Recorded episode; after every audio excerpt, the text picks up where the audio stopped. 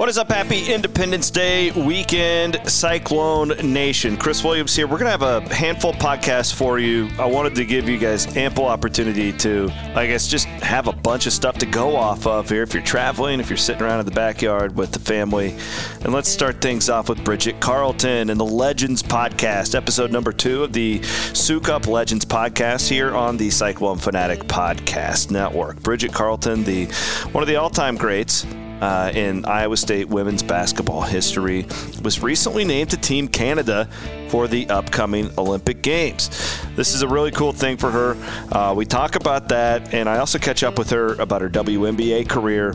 What does it take to be a women's basketball recruit? They, like this is good. If you have a young daughter, uh, Bridget gives some great advice towards the end of the podcast. We also talk about the name, image, and likeness stuff. What does that mean for female athletes, college athletes across the board? I love Bridget Carleton. I'm one of her biggest fans.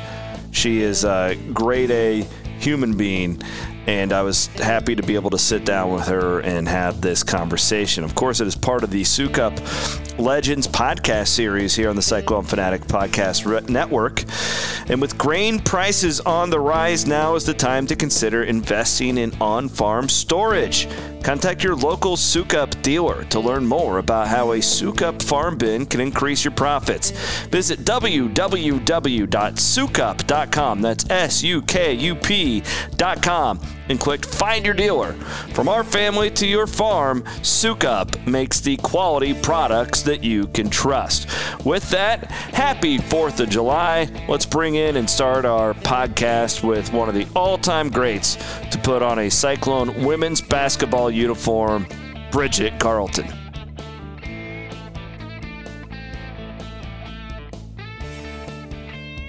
Miss uh, Miss Olympian. How does that feel, Bridget Carleton? Congratulations! Uh, and I, I actually have already been on the lookout for a Team Canada. I never thought I would wear a Team Canada shirt during the Olympics, but I'm going to. Congratulations! Yes, thank you. Yeah, I'm so excited. It's been like a dream of mine ever since I started playing basketball. Fell in love with the game. Um, when the Olympics are on TV at our house, or when the Olympics are on, it's on TV at our house like yeah. for two weeks straight. Our family is pretty proud to be Canadian and um, proud to obviously follow sports and to represent Canada at that level is a dream come true. So yeah, I'm pumped. Yeah, Billy was telling me that uh, it was. I think you said to Coach Steyer when you were being recruited or something like that was that. I mean, you're in the WNBA now. You're having a fantastic professional career, but the the Olympics was your like initial goal, right? Yeah, I think that was like the first question I probably asked Coach Steyer when she called me. I was like, was I am I able to go play for my country? Um, I want to play in the Olympics one day. Like, is that can that be my priority? And they were all on board. The whole Iowa State coaching staff. Um, that they knew that was my number one goal, my number one passion and drive, and the reason I wanted to, you know, pursue this sport. Um, so yeah, they were behind me 100% of the way.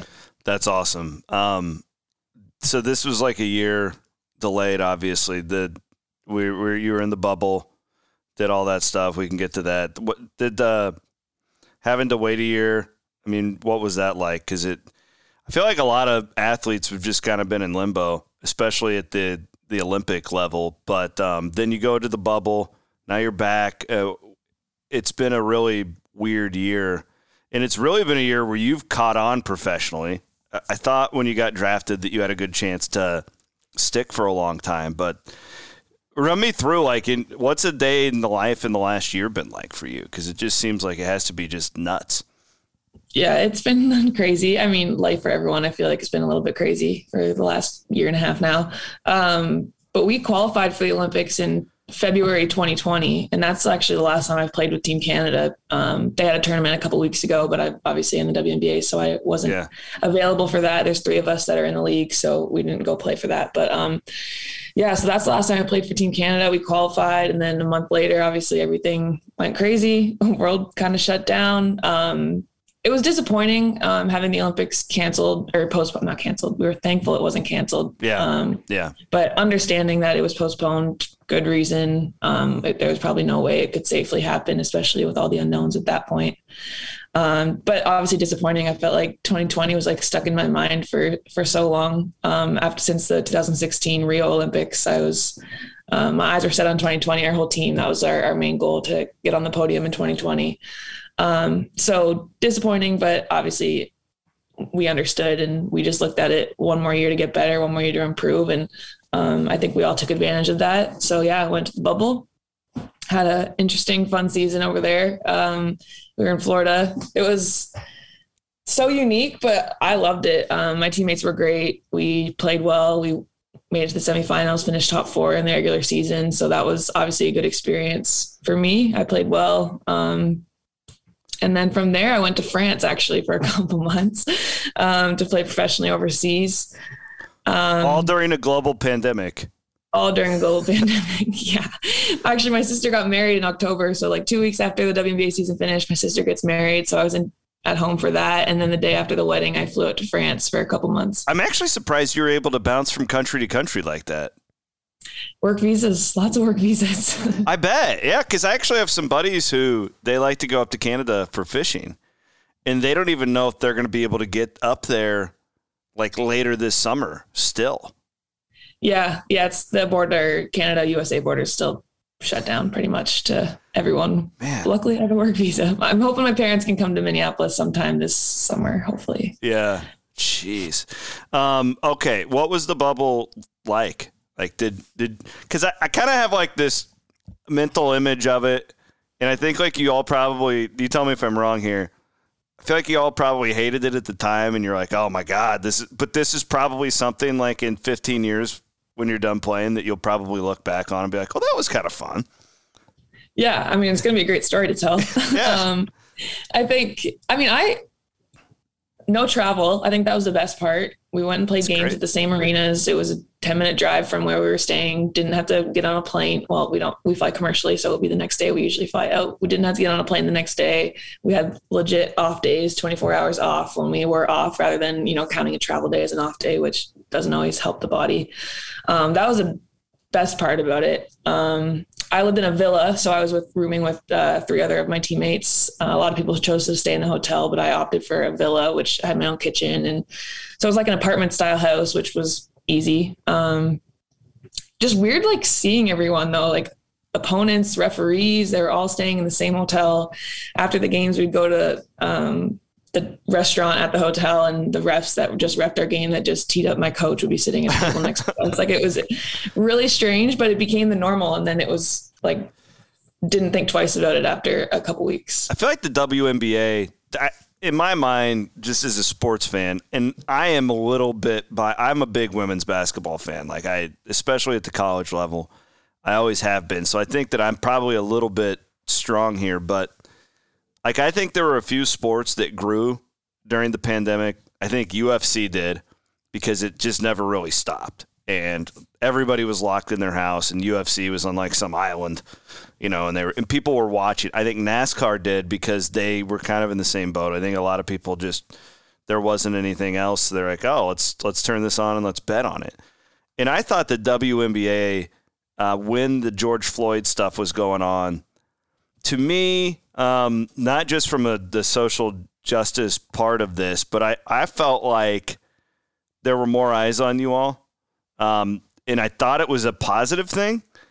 And then people paid attention to the basketball more.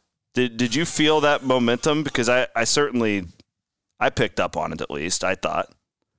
Yeah. Yeah. It was special to be a part of. And I think the bubble helped our voice um, all 144 of us, there's only 144 of us in the league, 12 teams, 12 roster spots. We were all in one spot, able to kind of come together and have a unified voice going forward for, you know, every game we play, what we wanted our message to be, what we wanted to stand for, what we wanted to promote on social media. Um, I think, you know, we got eyes on us and some people didn't like it so much, but we were willing to take that risk. And I think what's cool about the WNBA is, you know, we had the most to lose. It's not like we're making the millions of dollars that NBA players are making. Um, you can't afford was, to lose like losing a paycheck for you is much bigger deal than an NBA player, right? That's yeah, what you mean exactly. by that.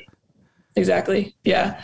Um, financially, um, viewership wise, um, but we thought it was worth it. We were willing to stand up for what we believed in, and um, I think a lot of people, like you said, like paid attention because of that. We might have lost some followers, but we're not worried about those. We don't want them following us anyway. Um, that's kind of our mindset uh, going forward. So yeah, it was cool. I think like our TV viewership was up, um, and like every other major sport, like NBA, the, their bubble season or playoff season, um, NHL, all that was down. So that was kind of cool. It no, it, it it was. I I studied the ratings and stuff a lot, and that the and those are the ones that grew the most, mm-hmm. and it, it was it was cool. Um, the I don't know if you've gone back and watched it. ESPN did that documentary on the WNBA bubble. Did you go back yeah. and watch that at all? Yeah, I watched it when it came out. That, live. in my opinion, that might be the best sports documentary I think I've ever seen. Like it, the the scene where you all are in the like conference room or wherever you're at in that big hotel, and there's like five women from all different like parts of life, like, and and they're all and you guys are all hashing this out. Like it was like hair on the back of your neck thing for me. What was it like living through that?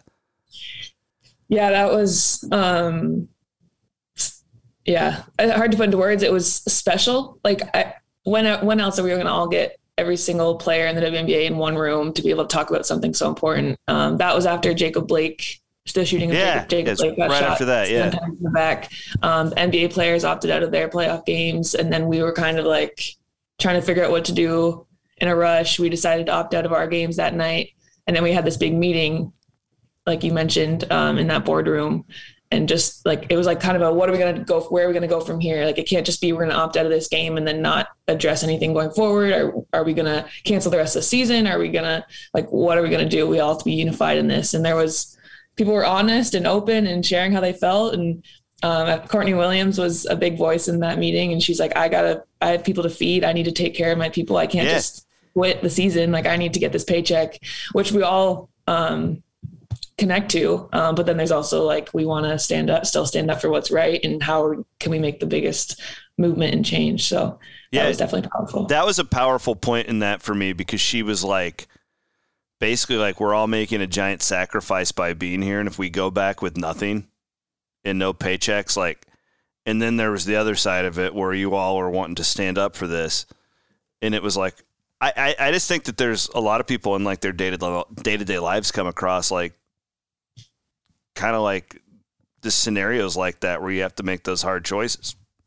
Yeah, I, absolutely. That was phenomenal. Anybody listening who has not seen that documentary, you guys should really go look it up. I, I thought it was really cool. Do you? So I have a theory, Bridget, and I don't know anything. Again, I'm just this guy who likes to watch the games. I have a theory when I was watching the the women's NCAA tournament last year, uh, which which our clones made a nice run um, not it's not crazy about the officiating in that last game, but I'm a Bill Fennelly guy, so of course I can't like the officiating, right? Um, yeah, absolutely. I have a theory on where women's basketball is is heading, and I think we're there. And it, it hit me really for the first time watching that tournament um, from the bubble in San Antonio last year. This is the Steph Curry type of era. And and what I mean by that is like so I'm 37 now. How old are you? 24. Okay, so you're 24. I'm 37. I grew up watching um, Shaq, you know, Hakeem Olajuwon, Patrick Ewing, like all these guys during like the 90s basketball, right? Where you almost had to be like six foot five or taller to be able to do it. Well, then this Steph Curry guy comes around and he's shooting from, you know, three feet behind the three point line. He's just He's this little guy. He looks like he could be playing at the Y. Yeah. Um, and you, I think it's my theory is that the women's game has really started. Women your age were watching that style of basketball growing up.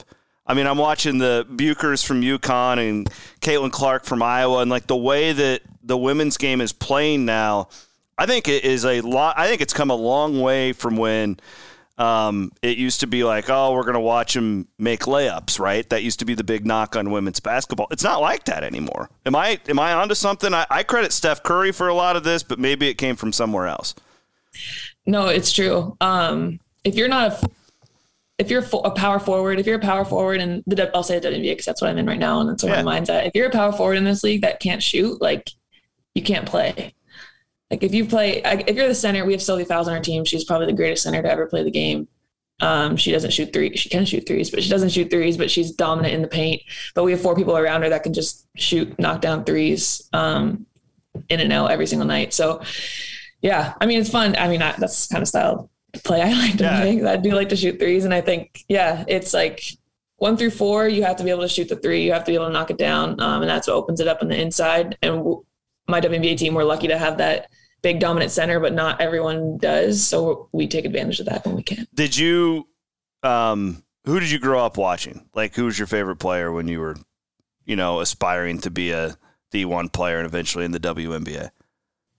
Um, Kobe was the guy okay. I watched. Yeah. Okay. He, I didn't watch many much women's basketball. It just wasn't on TV. That's the thing. All. Yeah. All NBA. Yeah. Well, and that's where I feel like a lot of these uh, younger women who are in the sport right now, like they've just been so heavily influenced by by players that they can actually emulate. Yeah. Where, you know, a hack like me, like I was five foot eleven trying to be Shaquille O'Neal. I could never yeah. I could never do that. But like if I would have grown up watching players like that and the way they're shooting, I I think it's made the women's game much more exciting to the casual fan. I've always appreciated yeah. the women's game. But I think it seemed to me between that and brutal honesty, I think gambling has helped too. I mean, you can people can mm-hmm. bet on the games now, and I think it, it's brought more eyeballs to it, and I think it's a better product.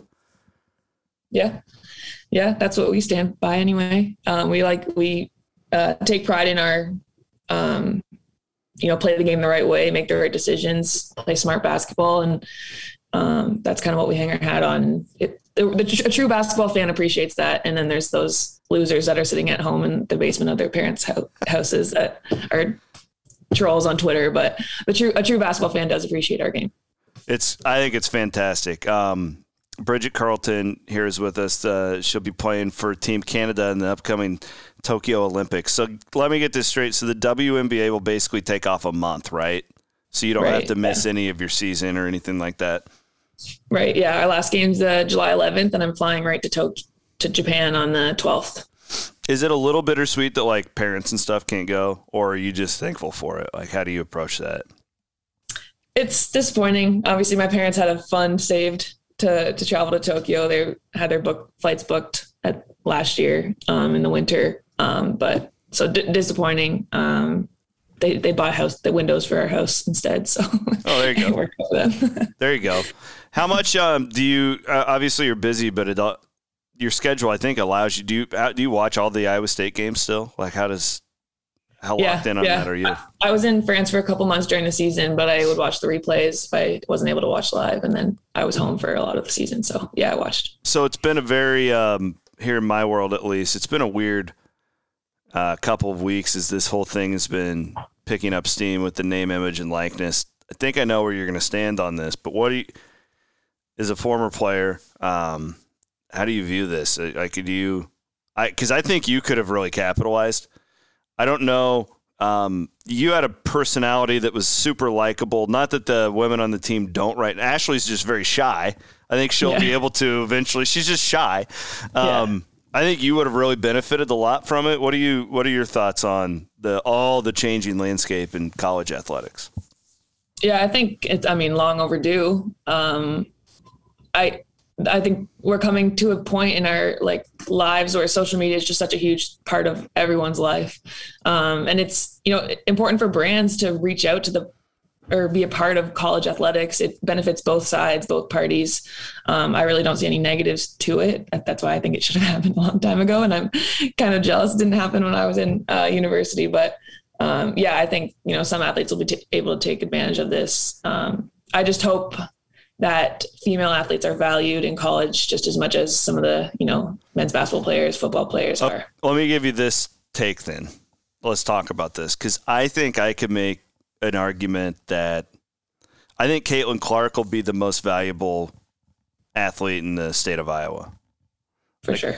I actually think that the women athletes, like, here's the deal, and, and we're getting there. Like, if I want to watch your games now with the links I can.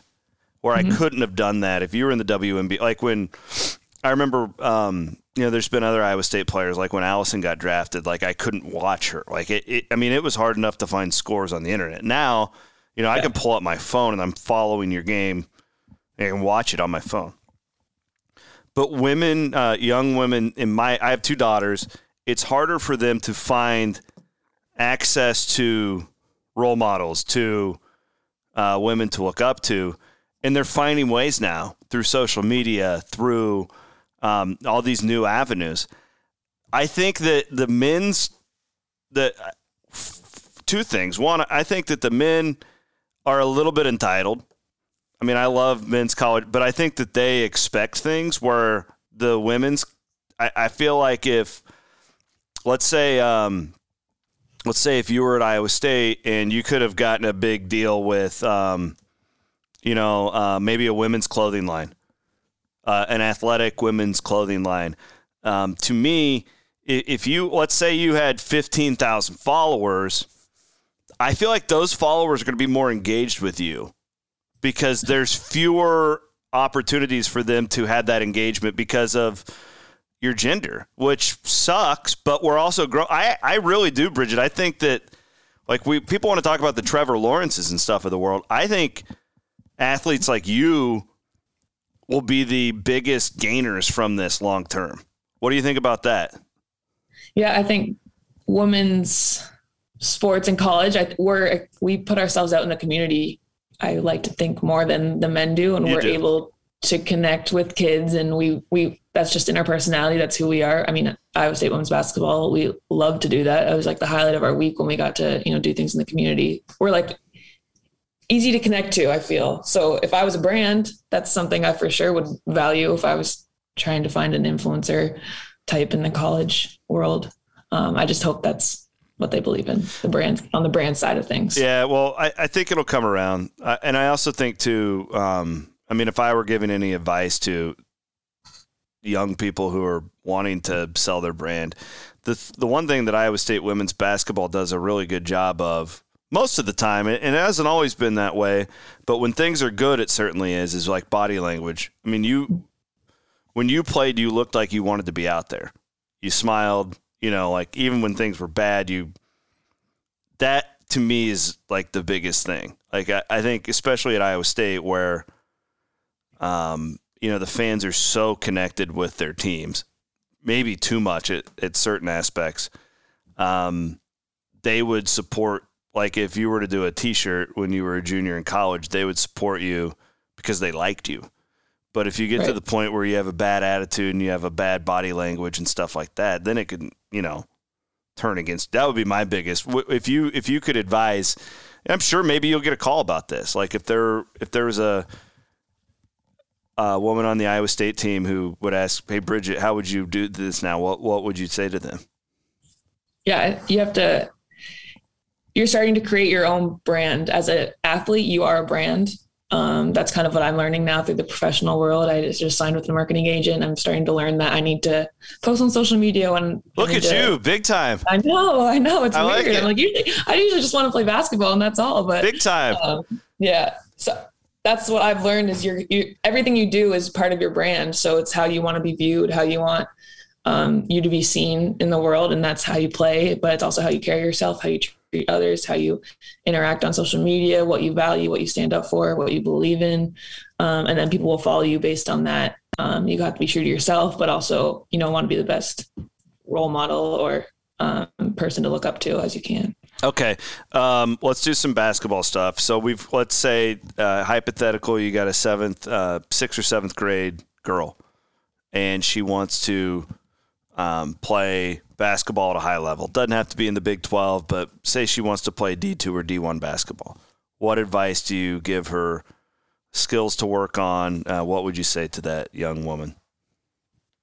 Uh, grade six or seven. Um, I would say six or seventh grade sixth or seventh grade. Yeah, I still I would not say don't um, focus on basketball 100% yet. I think you still have time to enjoy other sports, and I think there's value in playing multiple sports as a kid. I didn't focus in on basketball till grade 10, grade nine, grade 10. I think was wow. when I started only playing bat, and I still played badminton in high school. I played badminton. Really? Yeah. I would have never guessed that. Interesting. Went to, went to, provincial championships. Wow. Um, yeah, you're still bragging about it. I love it. still Fantastic. bragging about it. Um, but I think skill wise, if we are talking about basketball, um, just being versatile, I think that's what really helped my game and took me to the level I'm at now. I'm not the most athletic. I'm not um, the quickest, the strongest, but I know how to play the game. I know how to dribble. I know how to shoot. I know how to pass. I know how to do the easy things.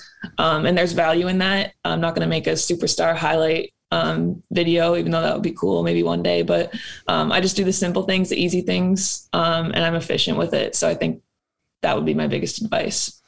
I always say too, the the one thing I've noticed being so close to your to the Iowa State women and Big 12 games isn't the non-dominant hand like a huge deal in the women's game? Like being able to go left. That that's what it might. I've never seen anybody do it better than you. Like you utilizing your left hand. Like it. It just seems like that is if you can really lock that down, you get a huge advantage. Yeah, I got to a point where I only use my left hand, and I forgot if I had a right hand, and I'm right hand dominant. Um, yeah, yeah. I think when we were scouting, I mean, our team, my team was pretty good at you know being able to go both ways, but we were when we were scouting some teams in the Big 12, like girls, some girls literally could not use their left hand, or if they're left-handed, they literally couldn't use their right hand, and we would just sit on that weak hand or their strong hand and make them make them be uncomfortable. Um, and that's something that's like so easy to control and build and you know get comfortable with. So that's definitely when, value. When did you start that? Like when did you start focusing on that? My mom went when I was in grade three and oh. started playing basketball. Probably, luckily she was a coach, and luckily she knew what she was talking about. And I was I was always taller than everyone else too, and she didn't. Um, she made sure I wasn't just like stuck in the post. Um, That's huge. She made me dribble. She made me. Yeah, it was it was huge. I was basically a point guard growing up, even though I was like the tallest one on my team. We're like I don't think nobody cares about this, but I'm I'm coaching my daughter's t-ball team. Eight girls are on the team. This is uh, grade or they're five and six. Four of them are ambidextrous, which I thought is crazy. It seems like they're all like it, I don't know if like there's something in the water here or what, but like four of them would hit left-handed and throw right, and like we weren't even trying to get them to do that. But anyways, uh, I just I just thought that was really weird. All right, so. Um, well, thank you for your time. I appreciate it. This was fun. We need to do this more often and keep people uh, updated on on everything, all the great things that you're doing in your career. My little girl's got one of your jerseys. We're big fans. Oh, we wa- we watch as many games as we can. Do you get that? Like, do you get Iowa State fans popping into games and stuff. Like Niang tells me all the time, like he, it's like every home game he he sees somebody in an Iowa State jersey. Yeah, I, someone was in an Iowa State shirt like right across from our bench at home the other night, and I was like, "Who is that?" and I never I never made eye contact or got a chance to wave, but I'm sure they knew who I was. So that was cool. Yeah. Well, thank you, and best of luck in Tokyo. Uh, we'll be rooting for you. Thank you. Appreciate that.